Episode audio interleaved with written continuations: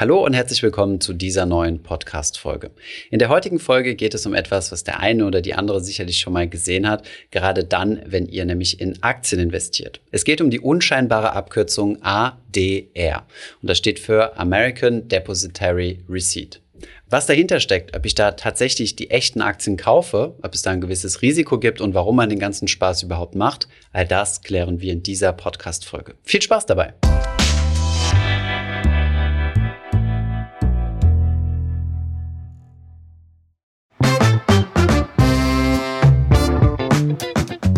Heute geht es um ADRs. Und ich möchte euch erzählen, wie es zu diesem Thema gekommen ist. Thomas hat mich darauf angesprochen, hat gesagt, wir könnten mal so ein bisschen Basiswissen vermitteln, was äh, Aktien angeht, ADRs erklären, recherchiere mal. Und bei der Recherche habe ich dann festgestellt, dass ich selbst in ADRs investiert bin, ohne zu wissen, was das ist. Deshalb erklären wir es heute und teilen das Wissen mit euch, damit ihr wisst, ob ihr in ADRs investieren solltet. Und ob ihr vielleicht schon investiert seid, ohne es zu wissen. Richtig. Ich erzähle euch später auch, welchen ADR ich habe. Okay, was sind ADRs? Das sind von US-Banken ausgegebene Hinterlegungsscheine, also Zertifikate, die den Besitz von Aktien von Nicht-US-Unternehmen verbriefen. Das heißt, ADRs werden stellvertretend für die Originalaktie gehandelt. Das heißt, du investierst indirekt in ein Unternehmen mit einem ADR. In einfacheren Worten, ADRs ermöglichen euch zum Beispiel in den USA in Unternehmen zu investieren, die nicht in den USA an den Börsen gelistet sind. Das hat verschiedene Gründe, warum sie nicht gelistet sind und die verschaffen euch den Zugang dazu. Oft sind es zum Beispiel chinesische oder allgemein asiatische Unternehmen, weil in China zum Beispiel Internetunternehmen ähm, nicht für Ausländer handelbar sind. Da gibt es ein Verbot, aber auch deutsche Aktien, dazu kommen wir später noch, können als ADRs oder als Zertifikate anderer Art, europäischer Art gehandelt werden in anderen Ländern. Genau. Ähm, es gibt ein ganz prominentes Beispiel, also eines deutschen Unternehmens zum Beispiel, das ist Adidas, das ist das Adidas ADR. Adidas ist eine deutsche Aktiengesellschaft in Deutschland ansässig und in Deutschland gelistet. Und wenn ein Amerikaner Adidas Aktien kaufen möchte, geht es am einfachsten über diesen, wie gesagt, diesen ADR. Das funktioniert folgendermaßen. Eine amerikanische Bank kauft dann quasi diese Aktien ähm, dann in Deutschland, also die dann in Deutschland liegen und gibt dann in Amerika diese verbrieften Hinterlegungsscheine raus. Das kann man man sich vorstellen wie so ein Zertifikat. Ihr kauft also ein Zertifikat von einer Bank, die euch versichert, dass dort quasi die Adidas-Aktien hinterlegt sind. Das macht dann den Handel von internationalen Aktiengesellschaften etwas einfacher. Und ADRs gelten für eine Aktie, mehrere Aktien oder Teile von Aktien. Das heißt, die Depotbank, die den ADR herausgibt, kann ihn so verpacken, wie sie denkt, dass er auf dem Markt gut platziert ist. Das heißt, du kannst zum Beispiel ein Fünftel einer Aktie als ADR kaufen, wenn die Aktie besonders hoch bewertet ist. Genau, bei Adidas ist das jetzt zum Beispiel, kann man übrigens auch auf der Investors Relations Seite einfach nachlesen, wenn ihr mal Adidas ADR googelt, ähm, ist das zum Beispiel ein Verhältnis von 2 zu 1. Das bedeutet, zwei American Depository Receipts, also Adidas ADRs, repräsentieren eine normale Adidas Stammaktie. Genau, also ein ADR ist eine halbe Adidas-Aktie in dem Fall. Und ADRs werden von US-Depotbanken ausgegeben. Und wie schon eingangs erwähnt, sie erleichtern Geschäfte mit ausländischen Wertpapieren in den USA. Es gibt auch noch eine europäische und globale Version dessen. Darauf gehen wir später nochmal ein. Der große Vorteil von ADRs ist, sie sind eine einfache Lösung, um ähm, Aktien handelbar zu machen, die eben aus mehreren oder bestimmten Gründen nicht in dem Land handelbar sind. Genau. Als kleines Beispiel, du hast gerade amerikanische Bank gesagt, ich würde es noch ein ganz kleines bisschen einschränken, eine Bank mit amerikanischer Bankzulassung, denn äh, der Adidas ADR ist herausgegeben von der Deutschen Bank Shareholder Services. Aber die Deutsche Bank ist ja bekanntlich eine deutsche Bank, aber ist auch eine, hat auch eine Vollbankenlizenz und äh, Investmentbankaktivität in Amerika. Von daher können auch die das, also diesen ADR in Amerika herausgeben. Mhm. ADRs erkennt man leicht an der ISIN. Und zwar beginnt die meist mit US, Punkt, Punkt, Punkt. Zum Beispiel, wenn ihr Alibaba bei Trade Republic eingibt und da steht dann auch ADR in Klammern hinter dem Wert. Weitere Beispiele für ADRs, die ihr bei uns handeln könnt, sind zum Beispiel Gazprom, Tencent ähm, in China, Nokia, Nintendo, Japan, aber auch deutsche Unternehmen wie neben Adidas, Allianz, Wüstenroten, Württembergische, Daimler und sehr viele weitere große in Deutschland gelistete Unternehmen.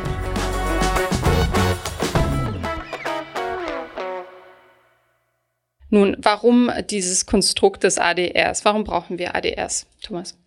Ja, der Hauptgrund, warum Unternehmen sowas machen, ist, um zunächst einmal Zugriff auf den amerikanischen Kapitalmarkt zu haben, ohne dass sie dort voll an einer Börse gelistet sein müssen, beziehungsweise das volle Zulassungsverfahren durchgemacht zu haben.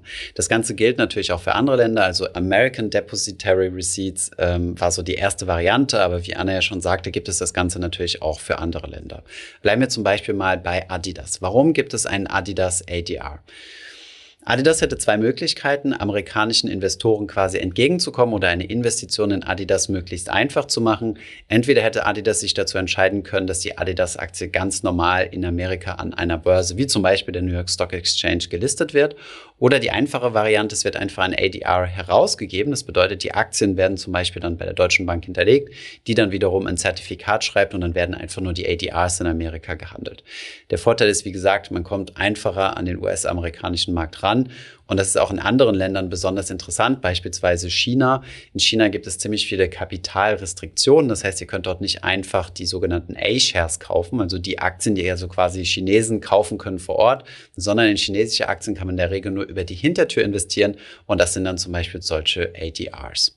Im Endeffekt investiert ihr also nicht direkt in die Firmen, sondern halt in Zertifikate von Unternehmen oder von Banken, die halt diese, ähm, ja, diese Aktien vorhalten und lokal kaufen können. Eine weitere Hürde und ähm, ein Vorteil von ADRs in den USA ist, dass Akteure wie Lebensversicherungen, Pensionsfonds und äh, Kreditinstitute teilweise Auflagen haben, die ihnen nur sehr begrenzt erlauben, in ausländische Wertpapiere als Einzelaktien zu investieren. Und ADRs sind oft möglich und ein ähm, gutes Schlupfloch sozusagen, denn in den USA sind ja Pensionsfonds zum Beispiel sehr groß. Mhm. Und haben somit viel Kapital. Ähm, jetzt ist der Adidas ADR ein gesponserter ADR. Was ist der Unterschied zwischen einem gesponserten und einem nicht gesponserten, Anna? Der Unterschied war mir tatsächlich bis jetzt auch noch nicht bekannt. Also bei gesponserten ADRs ist das Unternehmen direkt mit beteiligt. Das heißt, das sind ADRs, bei denen das ausländische Unternehmen einen Vertrag mit der ausgebenden Bank abschließt, in dem sich die beiden Partner über Kommunikation, Zahlungsvorgänge und ähnliches einigen. Das ist äh, bei Adidas so, wie du sagst, und das ist zum Beispiel auch bei Alibaba so. Da gibt die Citibank äh, ADRs für Alibaba heraus. Bei ungesponserten ADRs hingegen besteht keine Beziehung zwischen dem Unternehmen, das die ähm, Aktien herausgibt und dem Broker. Die Initiative geht also von der Handelsplattform aus und es kann von mehreren Depotbanken ein ADR für dieses Unternehmen herausgegeben werden. Genau, das heißt, wenn es ziemlich viel Nachfrage gibt, können, äh, können Banken oder Broker sich dazu entscheiden, hier ein spezielles äh, ADR aufzusetzen, müssen dann halt schauen, dass sie äh, im entsprechenden Land, wo die Aktiengesellschaft sitzt, ähm, die Aktien quasi ergattern und dort sicher verwahren. Und dann können sie auf der anderen Seite auch ähm, ja, Zertifikate ausschreiben. Ähm, in der Natur der Sache liegt natürlich auch, dass die gesponserten ADRs in einer gewissen Weise sicherer sind, weil äh, ja hier quasi das Unternehmen quasi direkt mitwirkt und, äh, und auch ein Interesse daran hat, ausländische Investoren über diese ADRs zu gewinnen. Und bei ungesponserten ähm, ist da nicht der direkte Link äh, zu den Unternehmen da. Wir haben ja schon angesprochen, dass aus Unternehmenssicht ähm, ADRs attraktiv sind, um verschiedene Märkte zu erreichen und Kapital einzusammeln. Allerdings geht das nicht für jeden Herausgeber von ADRs, und zwar gibt es verschiedene Level. Und je nach Zugang zum US-Markt werden ADRs ähm, verschiedenen Levels zugeteilt. Level 1 und 2 erlauben dem ausländischen Unternehmen nicht, Kapital in den USA einzusammeln. Das geht nur nach einer Registrierung und jährlichen Reports. Also man kann nicht ganz den Regulierungen entkommen. Und bei Level 3 ADRs kann das ausländische Unternehmen nicht nur gehandelt werden, sondern auch Kapital einsammeln. Auch hier sind dann ähm, mehrere Reportings pro Jahr nötig. Hm. Das heißt, es können Kapitalerhöhungen durchgeführt werden, neues Kapital eingesammelt werden, was dann das Eigenkapital erhöht und nicht nur, ähm, es wird nicht nur Liquidität äh, quasi zur Verfügung gestellt. Ähm, ist übrigens bei Adidas der Fall, dass sie Level 1 sind. Das heißt, sie könnten jetzt nicht über diesen ADR Kapital in den Vereinigten Staaten einsammeln. ADRs, auch wenn ich zum Beispiel davon noch nicht gehört habe, gibt es schon ziemlich lange. Mhm. Der erste ADR wurde 1927 herausgegeben, um Investments äh, in ein britisches Unternehmen zu ermöglichen. Und heute gibt es laut der US-Regierung mehr als 2000 ADRs, die in den USA ähm, präsent sind und es sind über 70 Länder repräsentiert mit diesen ADRs. Also wir Unternehmen aus 70 Ländern. Genau. Und wir verlinken euch eine Übersicht der bekannteren ADRs in den Show Notes.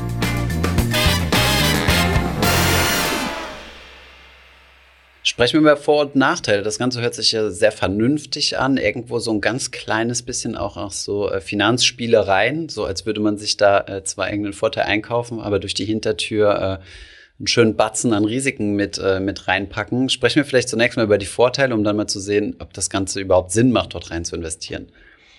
Also aus Unternehmenssicht, ähm, dass die Wertpapiere als ADR an die fremde Börse bringt, ist es natürlich ausländisches Kapital ohne den sehr aufwendigen und teuren Prozess des Listings, zum Beispiel in den USA, und der Zugang zu ausländischen Kapitalmärkten und auch Handelsbeziehungen. Dasselbe gilt für Investoren. Also es gibt äh, einfachen Zugang an ausländischen Wertpapieren. Also ich kann mich, äh, wenn ich Amerikaner bin, in 70 in Aktiengesellschaften von in 70 verschiedenen Ländern beteiligen, ohne tatsächlich sozusagen den amerikanischen Grund äh, verlassen zu müssen. Aber auch für uns Europäer ist das natürlich sehr attraktiv. Es gibt ADRs nämlich, ähm, ja, wie gesagt, in verschiedenen Formen, also Global Depository Receipts oder European Depository Receipts, was uns beispielsweise auch ein Investment in China möglich macht, also in chinesische äh, Unternehmen. Für mich als Anlegerin sind ADRs in der Handhabe ähnlich wie Einzelaktien. Also ich kann sie auch über meinen Broker handeln und zwar in der jeweiligen Währung. Also in den USA kann ich ADRs in US-Dollar handeln, was auch ein Nachteil ist. Dazu kommen wir später. Ähm, ein potenzieller Nachteil. Und ein weiterer Vorteil von ADRs ist, wie gesagt, vor allem im asiatischen Raum gibt es Regulierungen, die mir sonst den Zugang verwehren zu bestimmten Investments. Und durch ADRs wird diese Brücke geschaffen, also zum Beispiel Alibaba. Ähm, sonst wäre das nicht möglich. Ich könnte nicht Alibaba-Aktien kaufen als Deutsche ohne ADRs. Genau, also chinesische Unternehmen aus der Internet-Economy dürfen zum Beispiel gar nicht äh, in Amerika gelistet werden, also in den USA direkt gelistet werden. Dazu zählen zum Beispiel Alibaba, Tencent, Baidu und so weiter. Und ähm, ja, und trotzdem am amerikanischen Kapitalmarkt aktiv zu sein und somit übrigens auch investierbar zu sein äh, in Europa, äh, findet halt der Umweg über äh, ADRs statt. Und ein Vorteil aus einem restriktiven Land wie China zum Beispiel, äh, man kann ausländisches Kapital generieren und trotzdem werden die Regeln im Land eingehalten und die Kontrolle bleibt dort. Die Verwaltungshoheit. genau. Kommen wir zu den Nachteilen von ADRs.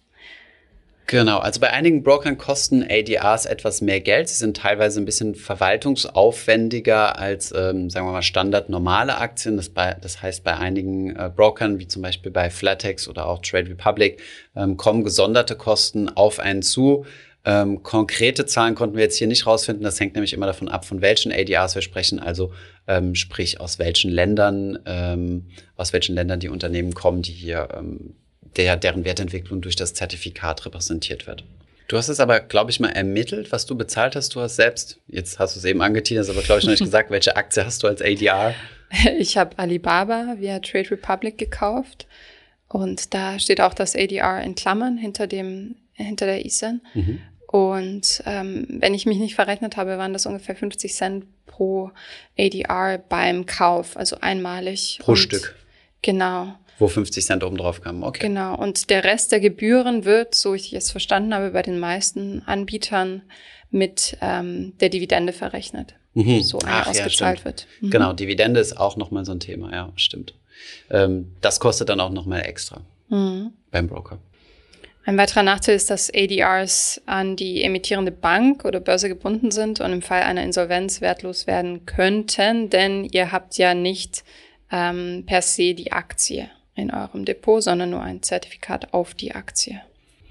Genau, dieses sogenannte Emittentenrisiko ist wichtig mit zu berücksichtigen. Das hat man grundsätzlich bei Zertifikaten, dass ihr hier ja nicht eine Aktie direkt besitzt, sondern quasi hier nur zugesprochen bekommt von der entsprechenden Bank, also von der Sponsoring-Bank oder auch wenn der ADR nicht gesponsert ist, von der Börse oder dem Broker, dass ähm, ja ihr einen Anspruch auf diese Aktie habt. Wenn euch aber die Gegenpartei ausfallen sollte oder es zu gesetzlichen Änderungen kommt, wie es beispielsweise bei China der Fall sein könnte, dass die chinesische Regierung sagt, ja, ähm, wir zählen ADRs nicht als ähm, als echte Teilhabe an einem Unternehmen, dann könnten diese Wertpapiere wertlos fallen. Das bedeutet, wenn ihr die Wahl habt zwischen einem ADR oder einem direkten Aktienkauf, solltet ihr, wenn der Kostenunterschied nicht so gigantisch ist, ähm, eher die richtigen Aktien bevorzugen. Ja. Ansonsten gilt, wie auch bei allen Investitionen in, äh, ja, in andere Länder, wo andere Währungen gelten, dass ihr ein Währungsrisiko mit habt. Das bedeutet, wenn ihr zum Beispiel typischerweise anders Fall jetzt in eine Alibaba investiert als Amerika, also als ADR, wird es dort in US-Dollar gehandelt. Manche Broker rechnen euch das dann freundlicherweise direkt in Euro um. Das bedeutet aber nicht, dass ihr kein Währungsrisiko habt. Dann gibt es natürlich noch das politische Risiko. Wir haben ja schon erwähnt, dass ADRs oft zum Einsatz kommen, wenn es Restriktionen im ähm, Land der Emissionen gibt, ähm, wenn politische Entscheidungen die Währung schwanken lassen oder das Unternehmen in strukturelle Schwierigkeiten gerät, kann sich das natürlich auch auf euer Depot mit ADRs auswirken. Außerdem, je nach Level des ADRs, in das ihr investiert, gibt es ähm, teilweise eingeschränkte Informationen über Zahlen, Bilanzen des Unternehmens, die ihr bei in Deutschland gelisteten Unternehmen ähm, vorfindet. Kommen wir noch, wie angekündigt, zu einer Abgrenzung von den verschiedenen Begriffen. Also es gibt ADRs, ADS, GDR, EDR.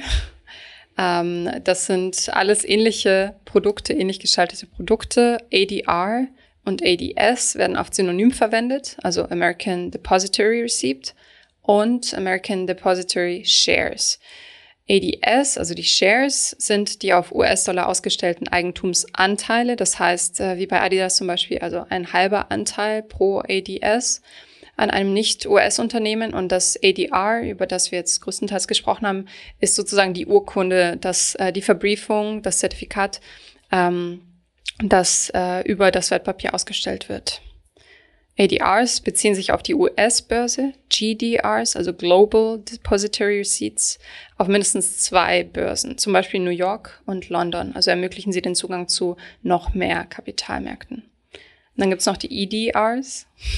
Das sind European Depository Receipts, also von europäischen Depotbanken herausgegebene Zertifikate auf ausländische Aktien. Beispielsweise ein EDR wäre dann äh, ja eine nicht in Deutschland ansässige Aktiengesellschaft, die äh, ja über eine europäische Bank dann verbrieft wird und in die Europäer dann einfach investieren können.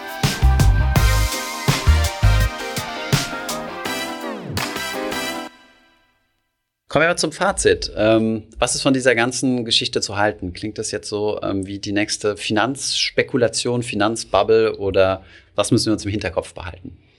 Also im Grunde gelten für mich mindestens die gleichen Risiken wie bei jeder Investition in Einzelaktien. Mhm. Ähm, darüber hinaus sollte man aber noch genau prüfen, finde ich, worin man investiert, da eben die Reportings nicht gleichgestaltet sind wie zum Beispiel in Deutschland, wo es ziemlich streng ist. Ähm, und man sollte auf die Gebühren achten. Genau, man hat zusätzlich noch ein höheres Risiko, man hat das Kontrahentenrisiko. Ihr kauft also im Fall jetzt von so einer Adidas ich meine, das ist jetzt, betrifft uns jetzt weniger, weil wir in Deutschland sitzen und eine Adidas-Aktie direkt kaufen können.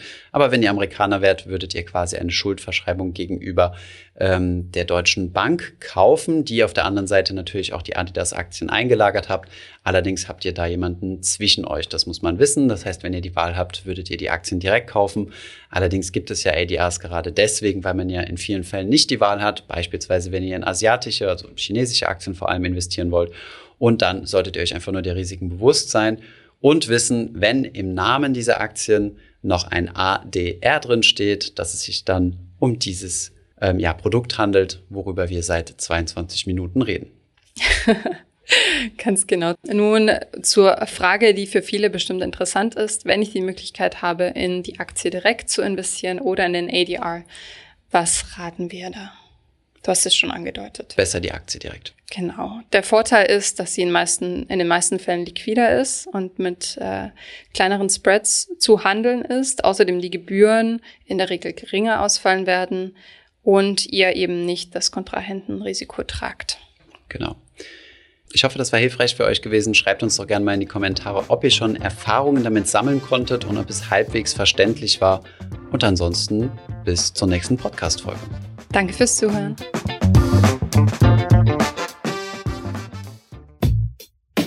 Ich hoffe, diese Podcast-Folge hat dir gefallen und du hast was dazugelernt. Wenn ja, dann erzähl doch gerne auch deinen Freunden und Bekannten vom Finanzfluss Podcast, die sich für das Thema finanzielle Bildung interessieren oder interessieren sollten.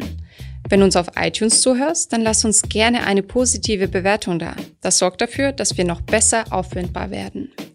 Alle wichtigen Links und Verweise findest du wie immer in den Shownotes zu diesem Podcast. Auf unserer Homepage findest du außerdem eine ausführliche Beschreibung zu jeder Folge. Du findest sie unter finanzfluss.de slash podcast. Vielen Dank fürs Zuhören und bis zum nächsten Mal.